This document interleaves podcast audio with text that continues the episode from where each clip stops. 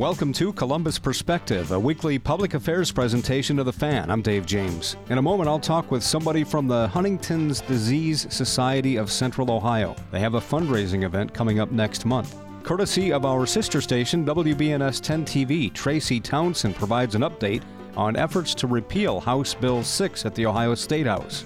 She'll have comments from local doctors about a coronavirus vaccine, Mayor Andrew Ginther talking about violence in Columbus, and a segment about local barbers encouraging voter registration. In the second half hour, I'll talk to somebody from the Trust for America's Health about the ever rising obesity rate in the U.S. A urologist will discuss prostate cancer, and U.S. Senator Sherrod Brown, who served two terms as Ohio's Secretary of State, has some advice about voting in the upcoming election. First up on Columbus Perspective, joining me on the phone, Paula Lentz, who is the lead director for the Central Ohio chapter of the Huntington's Disease Society of America's virtual Team Hope Walk and Run, which is coming up on Saturday, October 10th. How are you? I'm good, thank you. Thanks for talking to us. Uh, this uh, event has a history behind it. It's been going on a while. Yes, this is our ninth year of my family raising awareness for Huntington's disease through this event. And I'm assuming that the pandemic has changed this like it has everything else. What traditionally happens and what are you doing this time? Yes, so typically we hold the event at one of uh, Columbus Metro state parks. And um, we have people who walk and run uh, approximately three miles um, to raise money and awareness for Huntington's disease. And then, of course, with COVID this year and social distancing, not feasible to have you know a hundred plus people at an event. So we're doing it as a virtual event this year. Okay, and uh, this is on October 10th. How is the virtual event going to work? What are you doing? So we will be um, filming, going Facebook Live um, to show um, our family walking the event and anyone that feels comfortable enough walking with us at that time. And then as other people are walking, um, they can also go um, virtual uh, on Facebook or take photos and add them to our Facebook page so that we can all basically be connected and share our experience together. Okay, and where can folks uh, go online to find out more about this? They can go to our Facebook page, which is our Central Ohio Team Hope page, and we also have um, uh, registration on uh, www.hdsa.org slash THW Central Ohio. And this is where they can register for free and find out more information about our walk. Okay, talking with Paula Lentz from the Central Ohio chapter of the Huntington's Disease Society of America. Tell us about Huntington's disease. What is it? It is a neurodegenerative disease. It's similar to having ALS, Alzheimer's, and MS. There is no cure, and no one survives this disease currently. So, any child of a parent with Huntington's disease also has a 50 50 chance of inheriting this disease. Um, and unfortunately, my, my only grandchild's mother has Huntington's disease. So this is why we organize and raise money. And this is something uh, I was uh, reading into it a little bit. It's something where it's, it, because it's genetic. I guess there is a test that people can take to to find out whether they may get it, right? Yes, there is a test, and it, uh, some people determine that they want to know, and some people determine they do not want to know whether or not they have it most people typically, if they test positive for Huntington's disease, start to show symptoms in their mid 30s to 40s, and it slowly deteriorates, don't live into their 50s. And I guess it kind of starts with uh, sort of a lack of muscular control. Yes, um, like some facial twitching or some. They call it chorea, which is basically like dancing, where you can't control your your your nerves and your muscles. Very sad to watch. And as you said, it progresses to the point to where you, you can't walk, and it also affects your, your mind. Yes, it does. And um, usually at the end, people can't talk at all, and they're confined to um, to beds, and a lot of them have to be restrained in beds because of the, the chorea where they're basically twitching and dancing. The Huntington's Disease Society of America, uh, what sort of an organization is it? I'm not sure how many chapters there are in the United States, and it's also, um, we have ours here, but there's also in other countries, they also have their own organizations for Huntington's disease. But what they do with the funds that are raised from all the different events is um, for the different centers of excellence where um, patients can go and do some of the clinical trials or just go see the doctors there to um, get different medicines that can kind of control things as they're happening. It doesn't slow down the progression, but um, it, it does alleviate some of the different things that are going on. And it is such a difficult disease, and, and I guess you know in the earlier stages of it as well, when the person who has it is aware of what's going to happen down the line, that reality changes in their mind as their mind changes. It's really kind of an odd situation, I would think. Yes, indeed. Um, the suicide rate for um, younger people who find out they have Huntington's disease is extremely high. If you can imagine knowing what your future will be. And also, it changes your behavior. Um, I know my granddaughter's mother hers sparked some anger issues, uh, not violent anger issues, just anger issues. So that's one thing that sometimes can happen to some of these patients when their mind starts to go in the beginning. Do they have any idea what causes it? Yes, they do. Um, there is a gene, and it's actually the Huntington's the Huntington's gene, and every single human being has the Huntington's gene. However, in a, a Huntington's disease, that gene replicates more so than for us without Huntington's disease. So that's what causes it. It's just the multiplying of that gene. It's basically called a CAG, how many times it repeats in a, uh, an individual. And do they have any idea, uh, researchers, whether that is uh, sparked through uh, some sort of an environmental cause or uh, where it originally came from? No, it's just genetics. Huh. It's the luck of the short straw, I guess. Yeah. Talking with Paula Lentz again. She's with the Huntington's Disease Society of uh, Central Ohio. Paula, we'll uh, tell folks again how they can get involved, but for those who do get involved, you've got some incentives as well, right? So the registration is free, and um, you can go to www.hdsa.org slash THW Central Ohio. There's where you can register for our event. And like I said, it's free, but the amount of money you raise, um, we have several different prizes. Uh, we're raising just $100. We have our Team Hope T-shirt but we also have um, uh, different brandanas, we call them, for $125 plus. We've got some water bottles, the more money you raise, also some portable cooler tote bags, and um, stadium blankets. So there's some really nice prizes just for raising uh, money for HDSA on our Central Ohio event. That's excellent. And again, it's coming up on Saturday, October 10th, the Central Ohio Virtual Team Hope Walk and Run for the Huntington's Disease Society. I see the, on the news release that the, there's about 100 cities across the U.S. that have a walk like this, so it is a, a pretty significant event for efforts to stop this. Yes, it is. Um, we have hundreds of walks all across the United States all year long. This is our biggest fundraiser for um, Huntington's disease. Our team Hope walks and runs. Well, Paula, I sure hope it goes well. Is there anything else you'd like to add? No, I just really appreciate the time. And uh, anybody that doesn't understand what Huntington's disease is, please go to hdsa.org and, and see how this disease impacts other people and what you can do to help find a cure. Okay, Paula Lentz again with us. Uh, thanks so much for your time and good luck with the event. Thank you.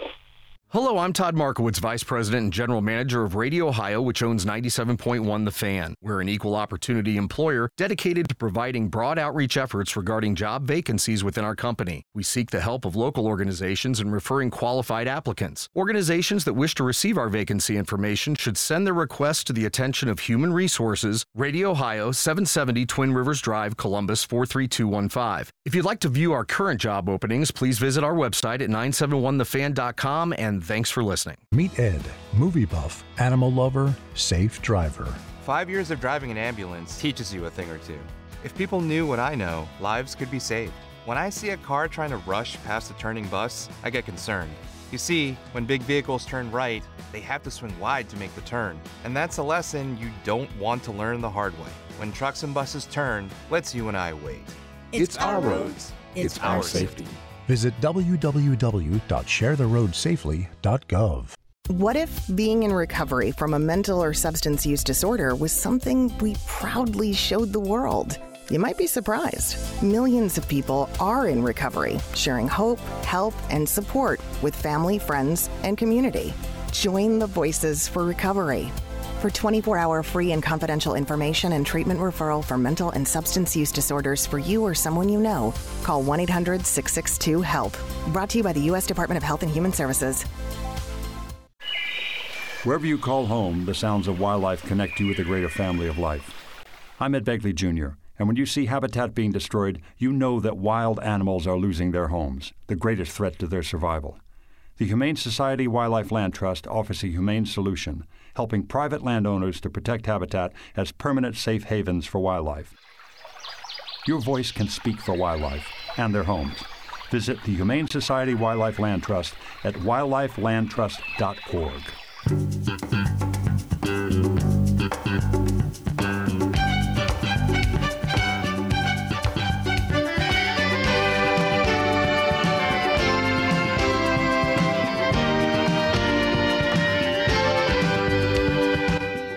This is Columbus Perspective on the Fan, courtesy of our sister station, WBNS 10 TV. Here's Tracy Townsend from her Sunday morning public affairs program, Face the State.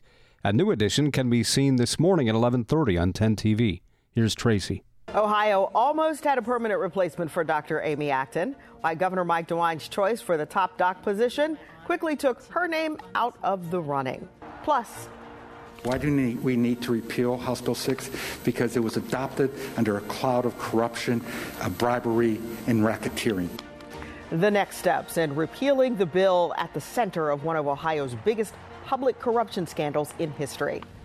We do thank you for joining us on this Sunday morning for Face the State. I'm Tracy Townsend. It's back to square one in the search for a new director of the state's health department. Governor Mike DeWine announced that Dr. Joan Duwve would be the new director of the Ohio Department of Health. As an Ohio native and a graduate of The Ohio State University, DeWine thought she was a great fit. But hours after he made the announcement, she withdrew her name from consideration. The governor tweeted that she cited personal reasons. Governor DeWine will now continue the search for a new full time health director. Now, you will remember the former health director, Dr. Amy Acton, stepped down in June. She also cited personal reasons and the, she wanted to spend more time with her family. Acton received praise and some pushback for her response to the COVID 19 pandemic. She then became the chief health advisor but stepped down from that role last month. Governor Mike DeWine had to clear the air about a controversial health order. He wanted Ohioans to know he is not taking their children if, in fact, the parents are diagnosed with COVID 19. The governor said he needed to address what he calls an internet rumor because of all of the emails he's getting about it. 10 TV's Kevin Landers explains how this got started.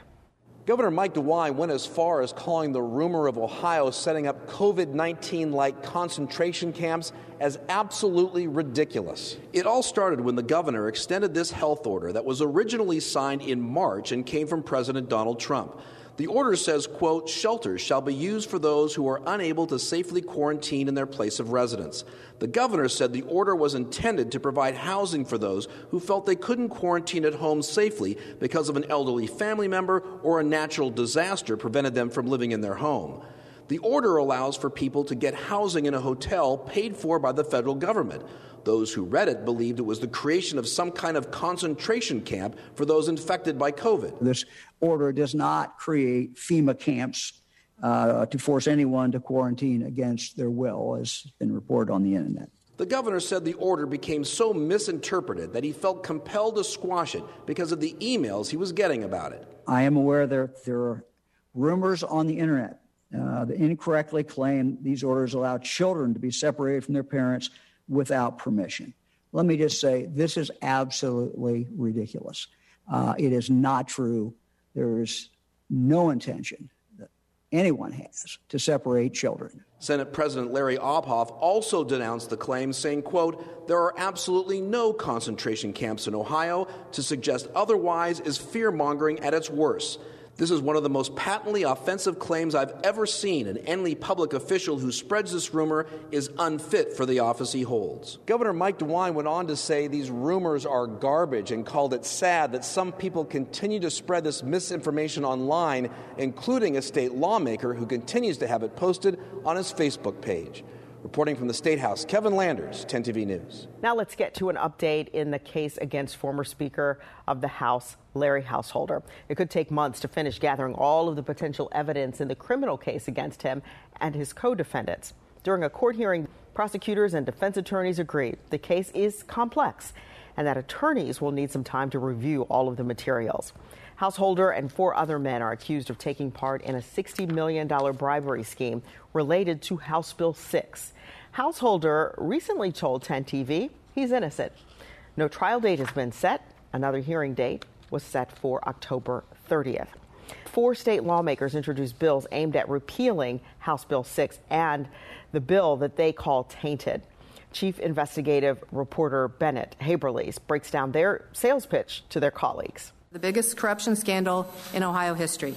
Representative Laura Lanese says House Bill 6 is tainted. The bill that provided a billion dollar bailout to First Energy and its affiliates and saved two nuclear power plants from closing is also front and center in a public corruption scandal that the FBI alleges lined the pockets of former Ohio House Speaker Larry Householder and four other men. The suggestion is that we shouldn't throw out the baby, i.e., the good policy, out with the bathwater, i.e., the corruption.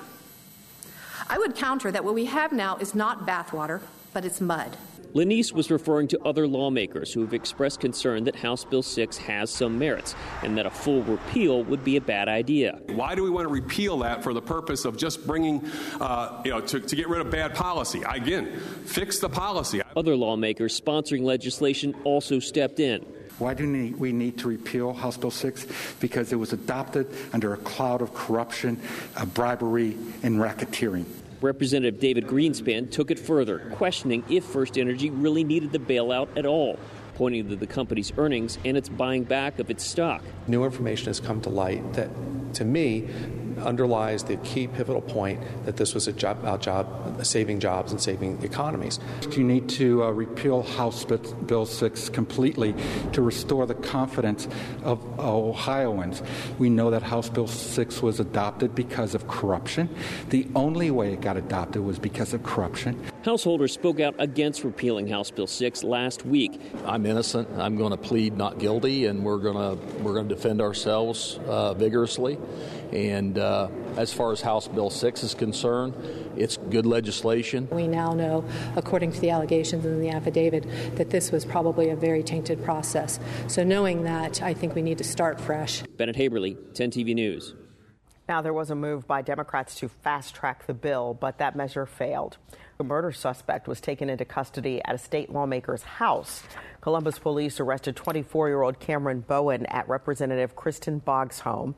We're told Bowen was staying with Boggs' nanny in an apartment above the garage. The nanny, 21 year old Iris Green, was also arrested for obstructing official business. In a statement, Boggs says she was shocked and shaken by the situation.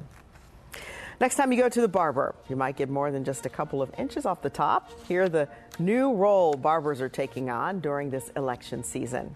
Plus, Ohio Secretary of State responding to the issue of people trying to vote twice. His strong words of warning. Columbus Perspective is a public affairs presentation of WBNS Radio. The opinions expressed on this program are those of its guests and do not necessarily reflect those of WBNS Radio, its staff, management, or sponsors. 911, what is your emergency? My kid shot himself. All right, where's the wounds? 911, what's your emergency? Please help. My, my son shot his brother.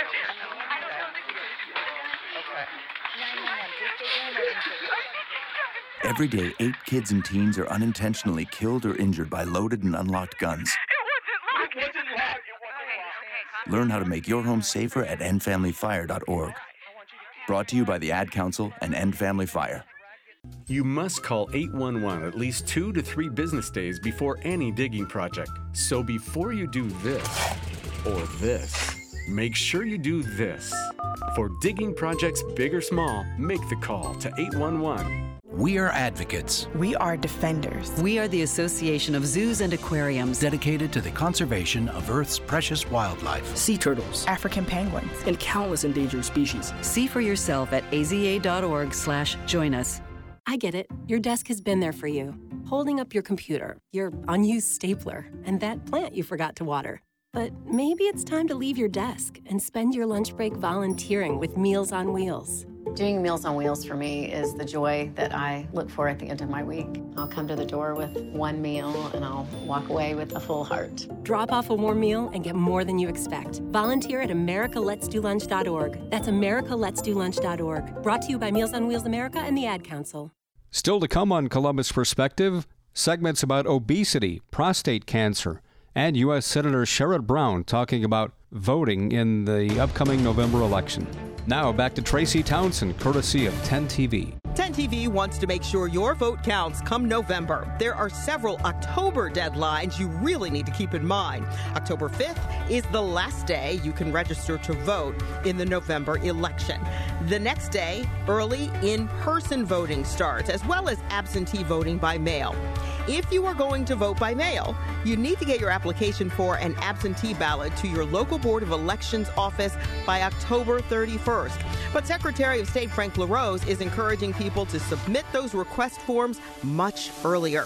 To get this information sent straight to your phone, just text the word vote to 614 460 3345. A big milestone for Ohio's election. Secretary of State Frank LaRose said over 1 million Ohioans have already submitted an absentee ballot request form. All right, here's some context for you. In 2016, the state did not reach that threshold until 28 days before the election. We are now about 50 days from Election Day. The Secretary of State also took the time to talk about voting security. At a news conference, LaRose talked about the precautions that have been in place for close to 20 years. The Secretary of State says election night this year isn't going to look the same and that we need to be prepared for a change. This year, they may be a little bit more unofficial than usual because we know that we're going to see a record number of absentee ballots. And those absentee ballots, as long as they're legally cast and postmarked by November 2nd, can continue to be received at the Board of Elections up to 10 days later. That's not a sign of something nefarious happening. In fact, quite the contrary. It's the sign that the system is working the way it's supposed to. When we say that every LaRose also warned voters not to try and vote absentee and in person. He said, quote, don't test our Board of Elections. They're good at this. Again, a quote from Secretary of State Frank LaRose. Meantime, barbers across Ohio are joining the effort to get every Ohioan registered to vote. It's part of a new initiative where barbershops and beauty salons help get people registered to vote, help them get their absentee ballot requests in, and even sign people up to be poll workers. We talked with Al Edmondson, who owns a Cut Above the Rest in Columbus. Edmondson is very excited about this program. We have a lot of people who are probably laid off right now, and we have a lot of kids that are home from college doing virtual. And I think it's a great idea to engage the community, especially the African American community, uh, where he launched it off at. And so I think it's so important during this election that we have enough poll workers and as we as barbers that we should be able to connect and help with this initiative. Franklin County alone still needs thousands of people to sign up in order to have enough workers at the polls on election day.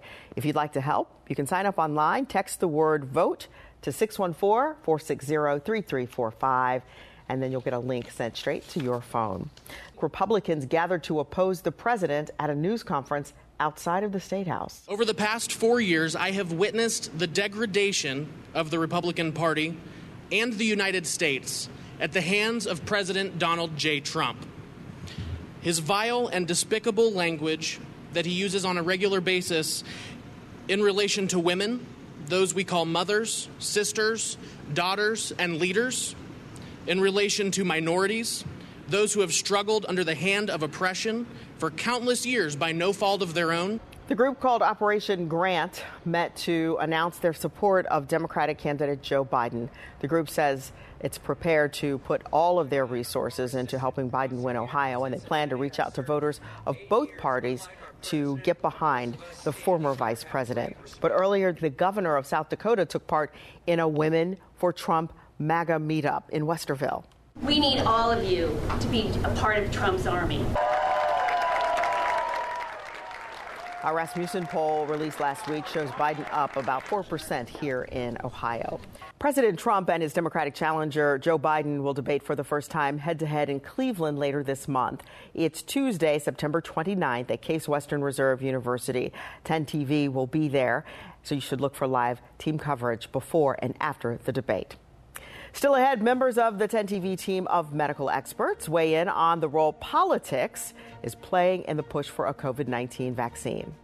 Veterans Michelle Scott, Carl Blake, and Jesse Graham. I was an unemployed veteran. After injury, I felt scared, worried, concerned. I just remember sitting there trying to move my legs. First person I saw after my wife was a, a Paralyzed Veterans of America member. They gave me the outlet to find a career now. They focus on the accessibility for our lives. They helped me get to a point where I'm at now, where I can have a job, have a family, and live life the way I want to live life. To learn more, visit pva.org. A public service from Paralyzed Veterans of America. You are not your diagnosis. A medical chart is not your identity. And vision loss does not define you. Your drive shows who you are. And you are not alone. Because we are driven too. To be a beacon of strength, a champion of courage, an advocate for hope. You are not alone. Because we are stronger together. We drive the research for the cures we are finding. We're fighting macular degeneration, retinitis pigmentosa, Usher syndrome, and the entire spectrum of blinding retinal diseases. We fund. We fight. We, we win. We we we we are, are the foundation, foundation fighting, fighting blindness. blindness. Together, we are fighting blindness. Join the fight at fightingblindness.org. This is Columbus Perspective on the Fan. Back to Tracy Townsend, courtesy of 10 TV. The gun violence continues in Columbus, and once again, the mayor and the police chief are asking everyone to help stop the violence. 10 TV's Angela Reigard looks at what city leaders and a local mother say must be done before another life is lost. I did everything I could as a parent to make sure that my son wasn't a threat to others. And he was still taken from me. Keandra Brown's 18 year old son, Brendan, had his whole life ahead of him. He just graduated from high school, worked at Cheryl's Cookies, and just bought his first truck. And then this happened. A car crash and shooting last November killed Brendan. His mom says he was just helping out a friend. Five young men are living their life while my son is in the ground and this case is still unsolved.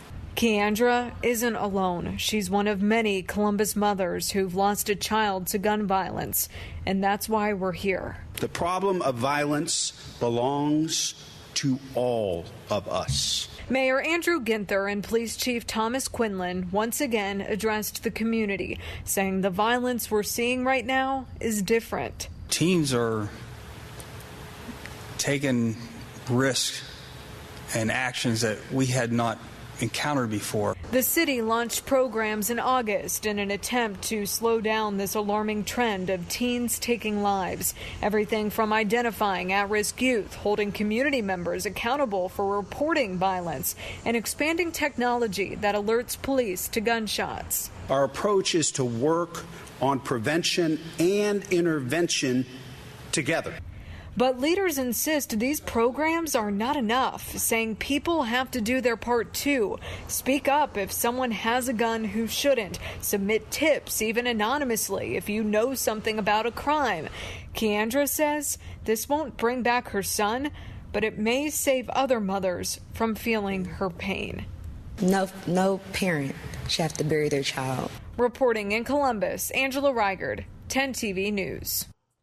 To submit a tip, just call Columbus Police at 614 645 4730, or you can call Central Ohio Crime Stoppers at 614 461 TIPS.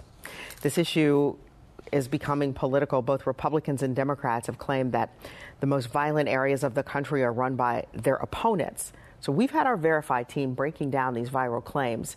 Here's Jason Puckett. For months now, we've seen warring social media claims blaming both political parties for crime rates in their communities. One is anti Democrat, claiming to show a list of America's deadliest cities, all of which have a quote, Democrat majority. The other is anti Republican, showing the 10 states with the highest crime rate and saying that 7 out of the 10 are Republican run. Now, both posts claim their data comes from the FBI Uniform Crime Report. When we went to check their numbers, we found these multiple disclaimers by the FBI explaining why these kinds of rankings are misleading and shouldn't be used for comparisons, adding that they quote lead to simplistic and or incomplete analyses that often create misleading perceptions. Basically, the same data can be used in different ways. For instance, this post blames the crime rate in Birmingham, Alabama on Democrats, but then this post blames the same numbers on Republicans. We're calling these posts misleading. While they may use real data, they purposefully select numbers to make a political point. And there's no evidence that the crime in a region is linked to the political party that's running it. With your Verify, I'm Jason Puckett. The feds announced a major crackdown on meth making its way here to the U.S. It was a nationwide effort called Operation Crystal Shield, and it kicked off back in February. The operation generated more than 750 investigations and led to more than 1,800 arrests and the seizure of nearly 29,000 pounds of meth, along with more than $43 million in drug profits and 284 firearms. The target Mexican cartels that operate major meth transportation hubs throughout the country. Our local officials say they are seeing more meth right here in our area. We've already matched the seizure statistics of last year, and that's even with COVID. So I think had COVID not happened, we would have seen a major, major explosion in methamphetamine. The Ohio State University Wexner Medical Center tells me researchers there are waiting for further direction from AstraZeneca. That's the company behind that vaccine trial that was put on pause after a volunteer got an unexplained illness. Ohio State is part of this multi center effort in the United States, but had not yet started the actual trial. So it might sound like bad news, but some medical experts say the system is actually working as it's supposed to It's really one of the safety valves that you have on clinical trials such as this. So it's unfortunate that it happened. Hopefully, they'll work it out and be able to proceed. Developers of a German American vaccine say theirs could be ready for approval next month. Dr. Fauci says that might be too optimistic. Vaccine development is a hot topic in presidential politics, with President Donald Trump saying there could be a vaccine by November, and his Democratic opponent, former Vice President Joe Biden, expressing skepticism that Trump would listen to the scientists and implement a transparent process. We turn to our 10 TV team of experts, they're infectious disease scientists, for their take on the politics of a COVID 19 cure. I think it's very difficult for all of us to make sense of the COVID 19 vaccine because we've never seen a vaccine come out this quickly in the past. We're relying on certain markers in the bloodstream as to whether the vaccine will produce antibody, and then we're making an assumption that antibody production will be equivalent to preventing disease. And we know that's true for some infections, but we don't know necessarily it's true for this infection. Well, first of all, I, I want to say we need to trust the science with vaccines and we let the, have to let the process uh, play out. What we are doing is pretty much historic in the setting of getting a vaccine out that quickly. If you look at two common vaccines that people are familiar with, for example, the chickenpox vaccine took over 30 years to come to market and get FDA approval. And the vaccine for HPV or human papillomavirus took over 15 years to come to market before it got FDA approval. So, what we are doing with the uh, COVID 19 vaccine truly is historic we have to put all of our confidence in the vaccine and all of the trials that we're doing phase one, phase two, phase three. And then once the vaccine gets out, post marketing surveillance of the vaccines. We have to have people trust the vaccine. We have to have people have the utmost confidence in the vaccine. And unfortunately, Tracy, sometimes science cannot be rushed we have to do the studies in a very methodical way where we have to ensure the safety and efficacy of the vaccine. Certainly lots more to come. We do thank you for joining us here today. Remember, if it affects you, your family in Ohio, we're here to make sure those accountable face the state. That's again Tracy Townsend, courtesy of our sister station, WBNS 10 TV, from her Sunday morning public affairs program, Face the State. A new edition can be seen this morning at 11:30 on 10 TV.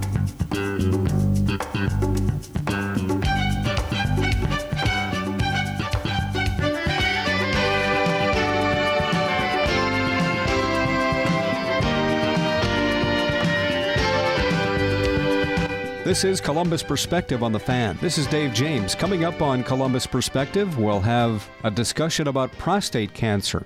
And U.S. Senator Sherrod Brown checks in with his advice about voting during the pandemic in the upcoming November election. Now, joining me on the phone, Rhea Farberman, who is Director of Communications at Trust for America's Health. How are you? I'm good, thank you. Thanks for talking to us. Tell us what Trust for America's Health is.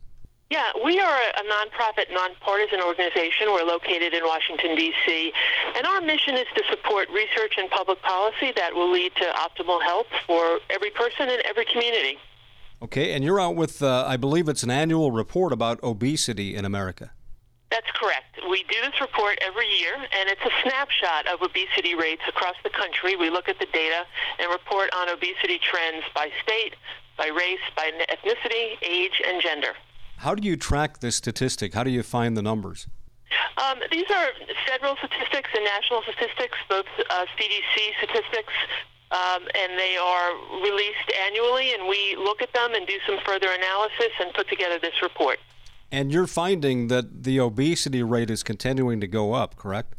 That's correct, both at the national level and at the state level, and on a number of breakdowns for race and age and ethnicity. Obesity rates just continue to climb. And that's a serious problem for a couple of reasons. First of all, obesity is associated with particular health risks, including diabetes and heart disease. Um, and obesity also increases our healthcare spending.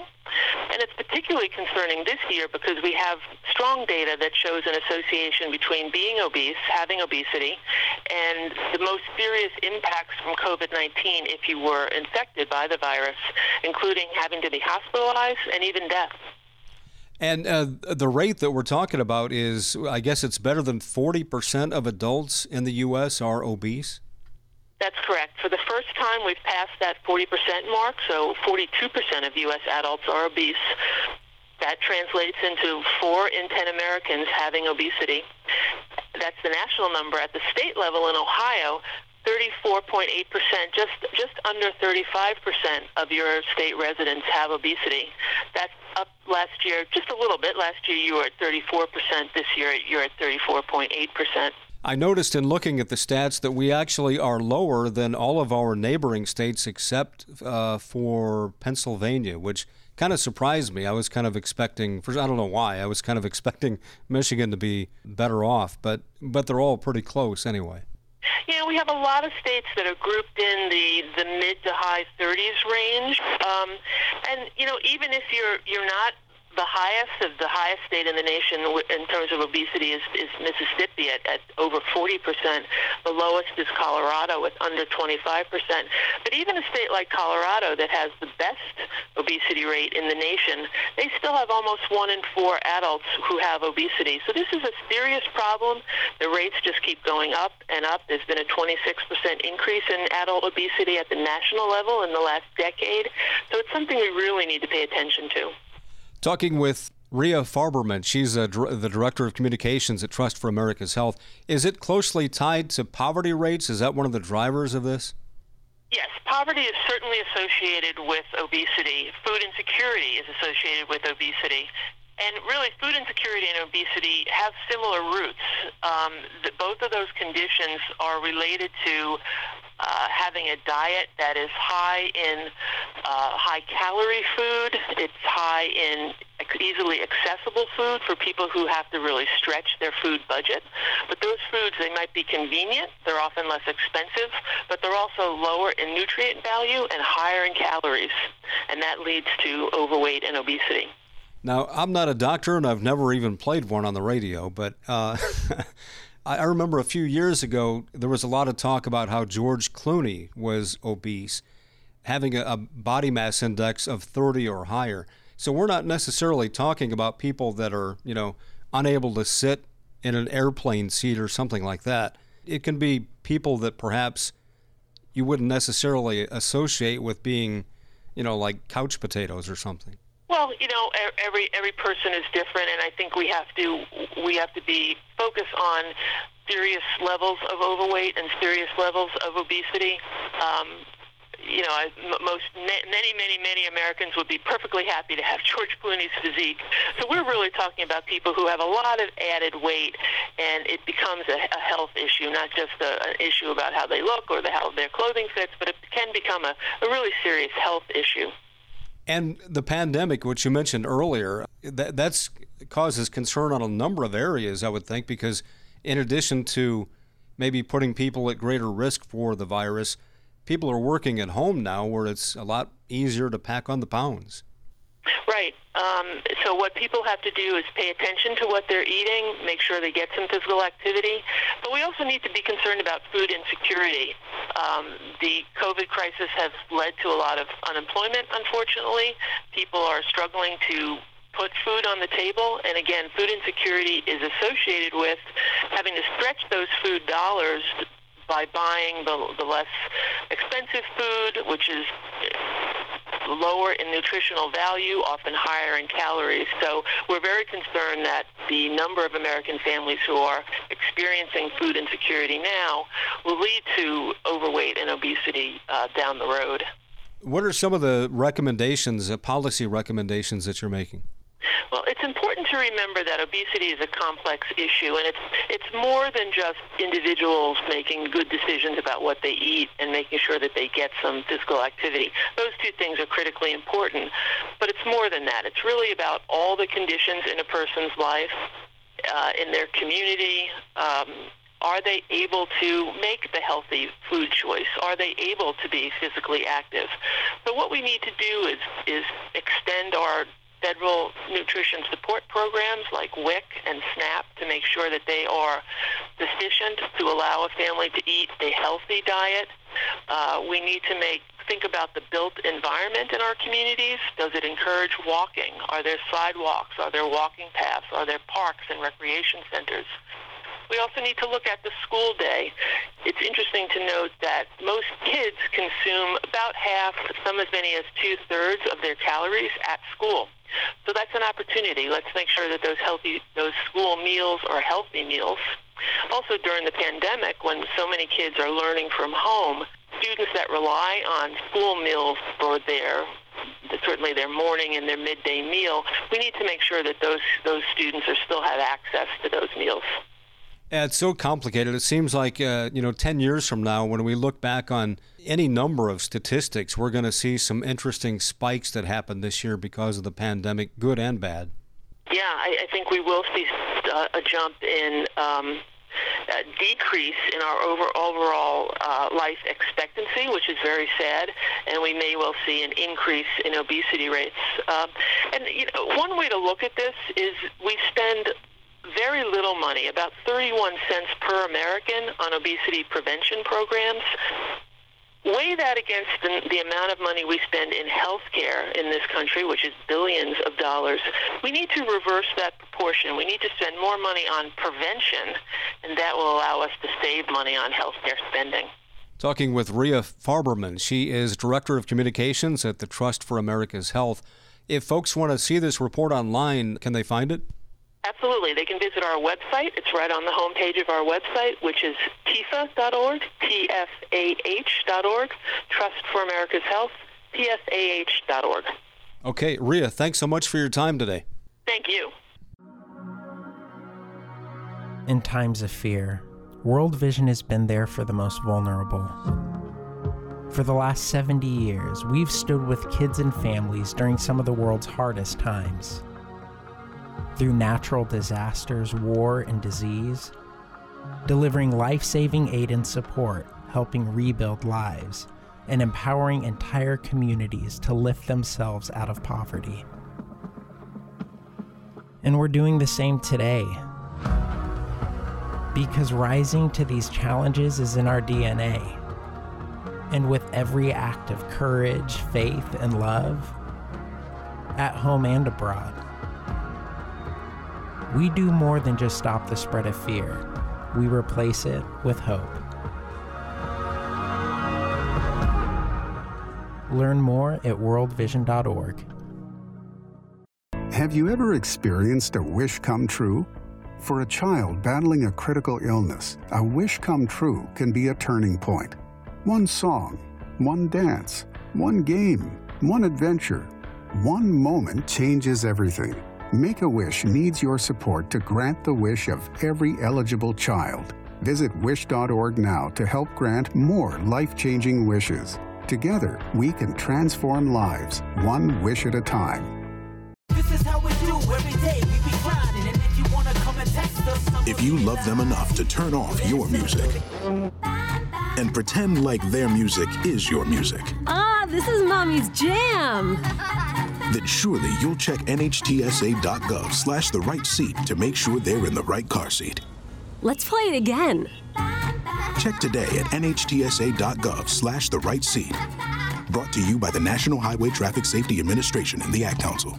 This is Columbus Perspective on the Fan. Hi, this is Dave James, and joining me on the phone is Dr. Sanford or Sandy Siegel. He is a board member of the Urology Care Foundation. How are you? I'm fine, thank you. Good morning, Dave. Thanks for talking to us. Uh, we're going to talk about uh, September being Prostate Cancer Awareness Month, which, for such a, a, a serious form of cancer and such a common one, sometimes seems to be under the radar. Well, yes, because men men like to deny their issues related to health, and this is prostate and prostate disease and prostate cancer is a perfect example of men denying their uh, what's important to themselves and their family. What is prostate cancer and what is the prostate? Well, the prostate is an organ that sits between the bladder and the urethra. So the urine, when you when you make urine, it passes through the prostate. It provides the the fluid uh, for ejaculation, and it um, and but it certainly plays a, a major role in the numbers of, pros- of cancer uh, that we have in this country, which is almost close to 2 million men and women and children will be diagnosed with, with cancer this year. Prostate cancer uh, occurs in uh, over almost 200,000 men will be diagnosed with this with this disease. Uh, if you're African American, you have a, a, far greater chance of getting prostate cancer and dying from prostate cancer. And about 28,000 men will die from prostate cancer this year alone. And from what I've read and heard about it, sometimes it can be real aggressive and deadly, and other times uh, men often live with it for maybe decades. Well, that's that is true, and I'm an example of that. I I'm a urologist. I've taken care of thousands of men with prostate cancer in my my career as a urologist, and uh, and I was diagnosed with prostate cancer and an aggressive form of prostate cancer. There is there are many men that are diagnosed with the cancer already spread uh, across their body. That is much more unlikely today than it was 30 years ago, as we have. Uh, really taken to early early detection with the PSA. But you're right, uh, men can get a a more um, a slow growing form of prostate cancer. That's the more common type. But there are men like myself who who even though I got a PSA every year and had a biopsy that was negative three years before, I too developed a more aggressive form of prostate cancer. Wow! And did you have any symptoms? No, I did not. You usually do not have any symptoms of prostate cancer until it's already spread uh, to your body. Prostate cancer uh, spreads first to the uh, lymph nodes and to the bone. Uh, so usually somebody will present with bone pain or, uh, or pain in the rib or a fracture. Uh, sometimes they can present that way, and that's how they're diagnosed. Or they get a, get an X-ray for something else, and they see something in the bones, and that's their prostate cancer. Huh. And when there are symptoms of prostate cancer in the prostate, what are the symptoms of that? Well, there really are no symptoms of prostate cancer in the prostate. You have symptoms of uh, that you would get from an enlarged prostate, but they're usually not related to prostate cancer. If, if it's if you have symptoms of slow stream and getting up at night and frequency, and you're found to have an elevated PSA, those symptoms are generally unrelated to the cancer itself. Talking with Dr. Sandy Siegel, he is a member of the uh, board of Urology Care Foundation. There's controversy, though, about testing, about whether it should be done or not, or who should get it. Well, there really is no controversy with urologists. We we know that 30 years ago, uh, men men were diagnosed with prostate cancer at a much greater rate. men died i'm sorry let me let me put it this way men died at a much greater rate from prostate cancer 20, 30 years ago before PSA was, was started in the early 1990s. And uh, 40,000 plus men used to die a year of prostate cancer. And I can't explain the decrease in the death rate any, uh, any more clearly than with the advent of PSA when the death rate fell from 40,000 to less than 30,000 men dying a year of prostate cancer. And it's because of early detection. If this cancer is found early, it, it is curable. Now, as we said before, men are dying of prostate cancer, but that's because there are different forms of the cancer, more aggressive forms of it, and men still aren't getting screened as, as early as they should, nor as frequently as they should. For a man who has been diagnosed, there's some uh, difficult decisions to be made as far as how to treat it because of the sexual impact it may have, correct? Well, I think that there's there's multiple ways to treat prostate cancer, and no one therapy has proven to be far better than the other. Uh, I, for example, for my prostate cancer, I was treated with what's called a seed implantation. They're radioactive seeds that are implanted in the prostate, as well as uh, external beam radiation and two years of hormonal ablation. I felt, after looking at the data, that was the best choice for me. But obviously, many men go undergo radical prostatectomy, which is the surgical removal of the prostate um, they choose that method. Uh, many times it's discussion with, with the, the, gen- the man who has prostate cancer involving his family and obviously the doctor, uh, and they make a decision. Some people just don't want to live with the thought of having the cancer in them. And so they do remove it, and, and the robotic prostatectomy or the removal of the prostate has shown to have great survivals 10, 15, 20 plus year survivals and cures. This PSA test that you mentioned, uh, what does that entail? Just a simple blood test, just like you would get your uh, your uh, potassium checked or anything like that. Um, uh, it is just a one simple blood test. It, you get it back in a day or two, and uh, it it gives you a lot of information. Yes, there are false false positives and false negatives to this test. That's why getting the test and having a discussion with the physician, what is the right course of action for you, if the PSA is elevated, whether you actually even need a biopsy of the prostate, because there are risks of getting a, getting a biopsy done. So again, it's getting the test, being with the right physician who can tell you what that test result means, and then dealing with it from there. And who is it that you recommend get uh, the test? Well, if you're African American and you have a family history, uh, because African Americans do get this, get do get prostate cancer at a greater rate, and sometimes a more, a more aggressive form can be uh, seen in the African American population. But if you're African American, and you have a family history, you should start at 40. If you're Caucasian, you can start between 45 and 50. I personally feel that it's a simple blood test, so why not get it when uh, when you just start to feel you need to do it. Um, I don't see anything wrong with getting it um, getting it at uh, in your 40s just as a baseline, and then if it's real very low, you can get it again in three years or five years. But once you start get to 50, you should have the PSA every year. Do you have a concern that because of the pandemic, we may see uh, a lag in numbers followed by a spike because fewer people are getting out to the doctor and such? Well, it's very interesting you asked that question. When the task force came out with a recommendation that we didn't really need PSA, we saw a significant increase in the number of patients who presented with more aggressive disease later on in the course of the, the disease. So I, I really, you can correlate that with, with men being, uh, or anybody being uh, fearful going to the doctors.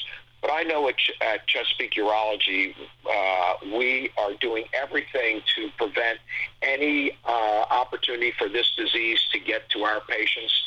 Uh, patients generally do not just walk into a doctor's office anymore. They are they they come in their car, they call upstairs. We tell them when it's time to come up, when the waiting room is empty, that they can come up.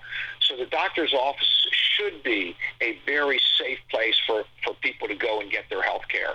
I, I say, look, diabetes, hypertension, cancer does not does not pause because of the, the pandemic. So you still have to protect yourself from all the other things. You have to protect yourself from, from the COVID, but you also have to protect yourself and make sure that you're being taken care of for all the medical uh, uh, maladies you may have or get. Dr. Sandy Siegel joining us, a board member of the Urology Care Foundation. Uh, you have a website to recommend or anything else you'd like to add? Yes, it's um, Urology Health, urologyhealth.org. Urology is with a U. So it's urologyhealth.org forward slash TC Info Center. Okay, great. Dr. Sandy Siegel joining us. Thanks so much for the information today. Oh, you're welcome, Dave. I hope uh, hope your listeners will will take heed, and uh, especially the men in the house take uh, take that information and go get your PSA and save yourself, save your family, and help the community. Pass it on. Now's the time to stay apart. Social distancing. But I'm adding something else. Pull together. What's pulling together while we're staying apart? It's calling family to check in on them. It's waving to your neighbor. It's the things we should have been doing all along. And when this tragedy passes and we're able to come together, we'll be stronger than ever because we've already pulled together. Stay apart. Pull together. Pass it on. From passiton.com.